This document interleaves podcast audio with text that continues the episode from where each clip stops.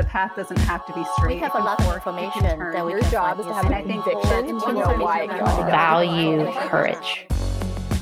You're listening to the We Get Real AF podcast, exploring the future with trailblazing women and girls in emerging tech, XR, AI, and futurism. Science and technology are reshaping our world at lightning speed. Engage in conversations that'll spark your curiosity and challenge what you thought possible. Inventing Tomorrow starts now. And here are your hosts, Vanessa Alava and Sue Robinson. Welcome, everyone, to the We Get Real AF podcast and our special career segment, Profesh Sesh. I'm Sue Robinson. And I'm Vanessa Alava. You asked and we listened. You wanted more support, more resources, and we are here with our talent specialist, Elisa Walters, every week covering all things career. That's right. I am so excited to be talking career development, growth, mentorship, all the good things. So let's dive in. Well, as you know, on the We Get Real AF podcast, we like to keep it real. and we like to talk about what life is like out there in the trenches when you are looking for a job, when you're early in your career throughout your profession. Today, my daughter, Kayla Robinson, is joining us on the podcast to talk a little bit about her recent experience as a job hunter coming right out of college. What were the highs and lows, what she learned along the way. And we're going to have Elisa sort of give her input into all that as well. So, welcome to Elisa and Kayla Robinson. Welcome, ladies. Hello, happy to be here. Likewise. So, Kayla, just to kick it off, um, tell everybody kind of you know where you went to school, what your major was, and what kind of work you were looking for uh, back in May when you graduated. Yeah, so um, I graduated from UNC Chapel Hill this past May. I studied, I double majored in philosophy and public policy, and then minored in PPE, which is uh, philosophy, politics, and economics. So, kind of philosophy overkill, but um, I really loved that as an undergrad. Um, and applying in terms of looking for work after school, um, I did consider grad school briefly, but decided to um, hold off on that for a couple years and get some, you know, real world work experience. Um, and I was applying to kind of a, a, a variety of positions. I was applying to, um, you know, assistants, administrative assistants, legal assistants in law offices, um, public policy research analyst positions um, you know, any kind of government, non-government organization, research roles, um, just kind of a, you know, a, a, variety of roles, but kind of with a focus on policy research, um, writing, you know, working somehow in the legal uh, professional world. Um, with you know uh, a thought that I might uh, pursue a legal profession, going to law school down the line. So I applied to um, those were kind of my main fields, but then there were also some curveballs, obviously, of like, oh, apply for this fashion company or um, just you know random fun things along the way. But um, yeah, I think that's a good overview. So I guess my question for you then, you know, you and I have talked over the months. We all hear about what a great job market it is, right? And how many openings there are and how companies are just really having a hard time finding workers. But it didn't happen overnight for you. It didn't happen overnight for a lot of your friends. And I think it's really important. Again, we keep it real on the show to talk about were you surprised by that? What was your experience like? And that of your friends as well. Yeah, I I think I was surprised by how lengthy the process is of um, applying for all these jobs. Sometimes you don't hear back about a potential interview until weeks or a month after you submit your application and then you know depending on the company it could be three or four rounds of interviews. So it just it takes a long time um, to actually you know have that job offer in your hand and then you know there's negotiations or whatever after you celebrate. But um so i was surprised um, by how long it takes. Uh, and i would say most of my friends um, in undergrad I mean, some started applying for jobs in December, and I think that was the way to go. They were the ones that had the, um, you know, their job lined up before anyone else did. Um, but I would say, on average, it takes, you know, four to six months uh, for me and all of my friends to, yeah, actually have that offer in hand and know that you want to accept it. I would recommend definitely, you know, to any undergrad to try to start applying December, January, depending on your field of interest. I was that was going to be one of my main questions to you was, you know, would you offer any advice and if so, what would you give what advice would you give to someone who is um, in your shoes or is in your shoes right now? Um, and and that makes complete sense just because you're ahead of the curve. If it takes that 4 to 6 months, you're already ahead of the game in that you know, just getting your feet under you, right? We've talked about preparing to, to actually apply, you know, getting your resume ready, having your LinkedIn profile up to par, all the things, and then actually searching for things that you'd be interested in doing. And then just starting to apply and apply more and apply some more after that because you don't know when you'll hear back from someone. Can you talk to us, Kayla, about roughly how many jobs did you apply to you know before you started actually getting responses and potentially how many interviews you received out of however x amount of jobs you did apply to? I, I think i applied to maybe a hundred jobs on different platforms. So using linkedin handshake which is a unc career services platform kind of similar to linkedin. I think a lot of universities use something like that. And some what percentage would I say? Maybe 50% I never heard anything from. 30% would be a rejection and or immediate after, you know, submitting my resume. So no interview or anything like that.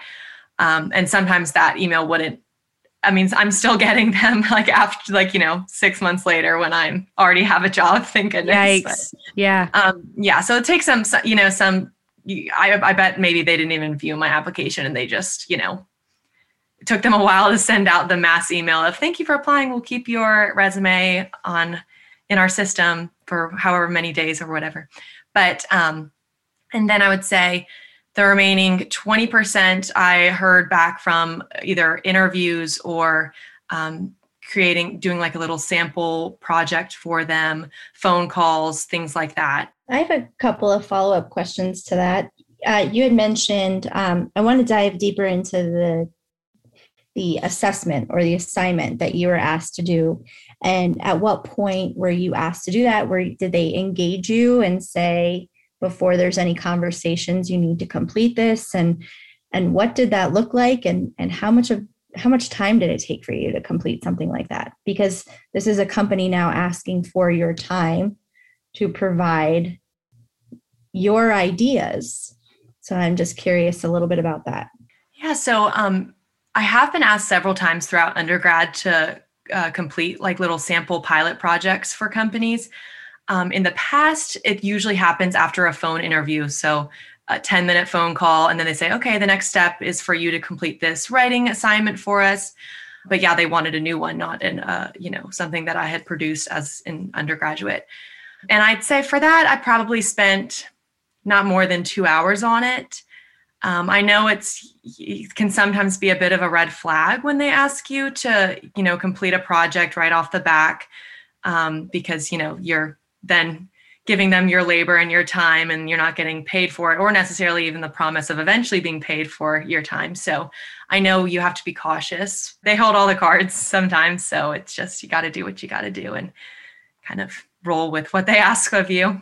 That's what it feels like. You know, we've talked about that, and it's like at what point at which point is it them taking advantage of that you know that playing field right? Like them having that upper hand and knowing that you feel that they have the upper hand. So elisa i'd love to hear your thoughts on that one because i know you've got them i think that it's important to be mindful as to how much time you know if a company is saying you've got either you know they're giving you this really intense project that they want you to complete that's going to take a week of your time and that's eight hours each day. You've you've just given them a week's worth of full-time employment.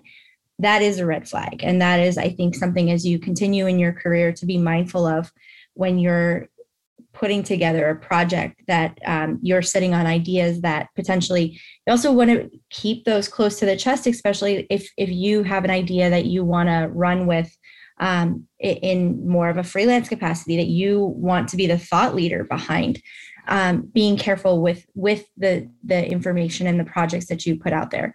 Um, on the other hand, working on roles that require an assessment if if the technical skill that is a non-negotiable is that we need somebody who's going to write we do have to assess that somehow. You can you can sit here and tell me oh i've written this and i've written that and i've written this but to really be able to assess what that looks like a company does need to be able to do that. But i do think that there's a difference between asking somebody to come up with all of these different ideas versus here is here is an assessment right based off of these. Just be mindful of the time that you're putting into it um, that they're asking you to put into it because a lot of companies um, and some of the big tech companies have been there have been laws put in place because people were were basically giving ideas and working for free. So just that's that's my thought on that. The other thing is you know after a while um, when you're applying for a hundred plus jobs and hearing from them and, and having to do assessments for all of these different positions, um, how you can scale that to make that as kind of robust but actual that's something that you can use across the board if it if if it can be. So that again you're not you're not giving away free ideas. It's just something to be mindful about. And that goes for anybody who's looking for a job. Yes technical skills have to be assessed and there's a way to do that. Uh, but the candidate also has the right to question or push back and and ultimately decide if they, that's something that they feel comfortable doing. Lisa, would you say that the process that Kayla went through as she's described it is that pretty typical for what you're seeing out there with recent college grads in terms of how much time it takes, how many resumes went out, how many of those actually turned into continued conversations? Um, is her experience pretty typical? Yeah, unfortunately. And I think, you know, when you go about it in, the, the very traditional job market where you're applying to platforms, you mentioned Handshake, LinkedIn, Indeed, wherever you're submitting, um, yeah, it, it's a timely process. And um, I think that's where building that network and building your um, your your network and rolodex of contacts that can help float a resume here, send it, you know, make an introduction. I'm also seeing, which I am both from a uh, from being a candidate myself as as well as being a recruiter, is that I'm seeing that interview processes are taking a lot longer than they need to. Um, statistically, a candidate can get through an interview process in three, maybe four rounds of interviews, meeting with four to six people max. But we are seeing these really intense uh, interview processes, especially somebody junior coming right out of college. Kayla, how many people have you met with in your interview process? What was the longest interview process you had? Um, and how long did that take? I'd be curious from your perspective. Um, I think the longest one, there were four rounds of interviews. I made it through three rounds, and it was two to three um, interviewers per interview. So that's, yeah, six, eight people. Yeah, that's an entry level coming out of college position. And why? Why do that? Why does that many people have to assess somebody? I think, you know, I think that we are also having these conversations where what makes sense from an interview perspective how many people need to be involved in that interview process and are we really bringing in the right people to to conduct the interviews? Um, and that's something to be mindful of because that's also time that you're you are putting towards an interview process. And if that's that's just one job that's I, I'm I'm not the best with math, but that is that is several hours of your time. It doesn't necessarily need to be that long. But I do think that if if you are having those conversations early on, um, it's important to know what you're going to get yourself into. So, as somebody at, in that initial conversation, what does this process look like going forward? How many potential rounds of interviews can I expect? Um, you also have that information and that that data to collect to to determine if it's something you want to move forward with based on the interview process. It's really a stamina game and what I'm hearing is that even though the job market is ripe for the picking, supposedly, it's still going to take a lot of stamina, a lot of interviews, a lot of rejection to get through and to get to the position that you ultimately are excited to take, which Kayla, you did. You, you ended up getting a great offer with a great company and you're enjoying yourself. What tips would you give to somebody else that maybe you you learned along the way. Like you started out with one mindset and over time i know that your mindset kind of got more pragmatic maybe. Um, if you could talk about that and then elisa you know maybe react to that with you know what you would recommend because again it's it's not a sprint it's a marathon. I would say that i'm I would say that I learned pretty quickly, pretty early on, that not hearing back from every single job that every single, you know, resume that I'm sending out, not getting a response, it really just isn't personal. And you can't, um, you can't get upset over, you have to just become kind of numb to rejection or, um, and just kind of see, go in with the perspective that it just wasn't meant to be. Um, and, there, there's just so many so many things that could have happened. And i think it also kind of shaped how i was applying for jobs. Um, i would say you know even if it's a there's a particular position at a particular company that you are just so uh, you are so um, excited about and you really want definitely spend more time on that application you, you know than in relation to other applications to positions you don't you're not super excited about but don't put all of your eggs in one basket because for all you know you know you could spend an entire week trying to perfect being obsessive about you know your cover letter or your you know what writing sample you're sending this company. But it could have been filled a month ago and they just forgot to take down the posting or it could just be like any number of crazy things. Um, so that definitely I, I changed kind of my process of you know just dedicating time to not too much time to any one particular position because you just never know. I would say even though I applied to, you know, triple digit jobs, I would say I'm by far not the, you know, one of my friends that applied to the most jobs. Um, I mean, I have a good friend, Duke grad, um, that applied to, I think he said like almost 400 jobs. Um, and he did have you know a lot of it go through a lot of interview processes from those and got bites back but um, that's a lot of applications to send out. So um, i think definitely burnout is an issue with um, people that are having to you know have the uncertainty of when am i going to get a job? When am i going to find that perfect fit? For six months half of year half a year that's um, that's a long time um, with the added uncertainty of you know COVID and um, also your first job. It's just can be a lot. But I think just trying to have a positive perspective on it. Uh, don't just like desperately grab any first job, but try to come at it with the mindset of um, I'm trying to find a good fit for me as well.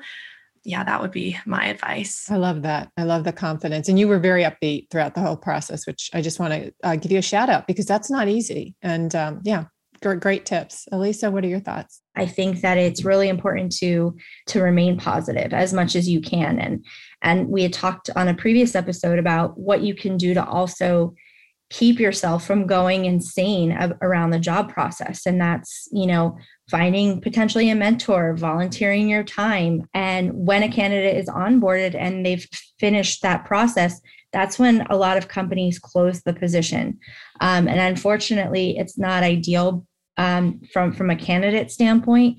But sometimes that's another reason why you're like wow i applied for that job six months ago. I'm i've gotten something else. I've moved on. That's one of the reasons why you may not hear that you've gotten you, you were um, rejected that far along in the process is because sometimes that email doesn't go out until a job is closed. So i think that continuing to remain positive and finding other ways to to lift your spirits and your connections and um, you know having that mindfulness is is really important. And i think that that's that's advice anybody should take when they're when they're applying for jobs. I think we've talked about community a lot. You know d- engaging with other people who are in the same situation having the conversation with other people that are are in the same boat and can vouch that yeah it's hard out there it's scary out there and you got to just keep pushing through. I know kayla has landed a job that she really really loves and i want to end on a positive note. Any last tips you have? I absolutely do love um, the job that i ended up in um, and sometimes i think it is just meant to be uh, because you know i interviewed with my current boss that morning and then i got the offer that same day, um, like a little bit after five. So it was just kind of meant to be. I was really grateful for that. And I'm, yeah, working in ethics and compliance now. um, learning about the compliance world and the legal field. Um, absolutely loving it, loving my boss. What about in your current, like in your current role? Which congratulations, by the way, on this role. Sounds like it's um, it, you landed in a place that you really wanted to be, which is exciting. But in the current role, are there are there um, benchmarks that maybe you're working towards that you could give some tips on? Do you make sure that you have a regular check-in with a mentor? Um, anything you know you're doing in this current role? On the thread of checking in with a mentor, um, I'm lucky. I have a really great boss who uh, will check in with me. Even sometimes, um, I try to update her when necessary. Um, but I think something that uh, that's been you know a learning you know learning curve for me, and that I would um, recommend to other people that have just started their first job is to only update or check in when necessary so you don't start a precedent of needing to be super micromanaged all the time or you know having to update your superior you know every time something happens just knowing when to escalate things and when to keep information to yourself i think is important. Um, so that's been something that i've been super cognizant of. If you have a question don't panic. Don't immediately ask somebody. Try to figure it out on your own um, and you know take take your time to figure it out learn uh, be kind to yourself um, and just also be grateful Thank you so much, Kayla. I'm really proud of you. I got to give you a shout out from from taking off my podcaster hat and putting on my mom hat. I, I'm really proud of what you've accomplished, and I really appreciate your sharing vulnerably what you went through and uh, what it's earned you because you're doing great now. The hard work pays off. We always want to hear that. Thank you so much, Kayla. Congratulations to you. Thank you. And thank you as always, Elisa. Yes, thanks, Elisa. Thank you. Hi, everyone. Thanks so much for listening to this episode of We Get Real AF. We're excited to bring you the voices of amazing women and girls who are shaping the future for good. Please help us spread the WeGraph mission of supporting women and girls in emerging tech and science. Follow us on Twitter, LinkedIn, Instagram, and Facebook. Our handle is at We Get Real AF. And visit our website at www.wegetrealaf.com. Don't forget to like, comment, and to subscribe to the podcast.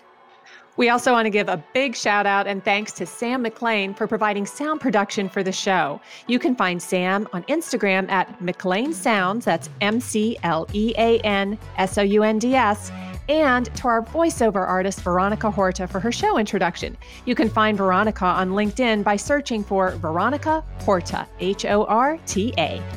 We'll meet you back here next time for another great conversation about high tech with cool women.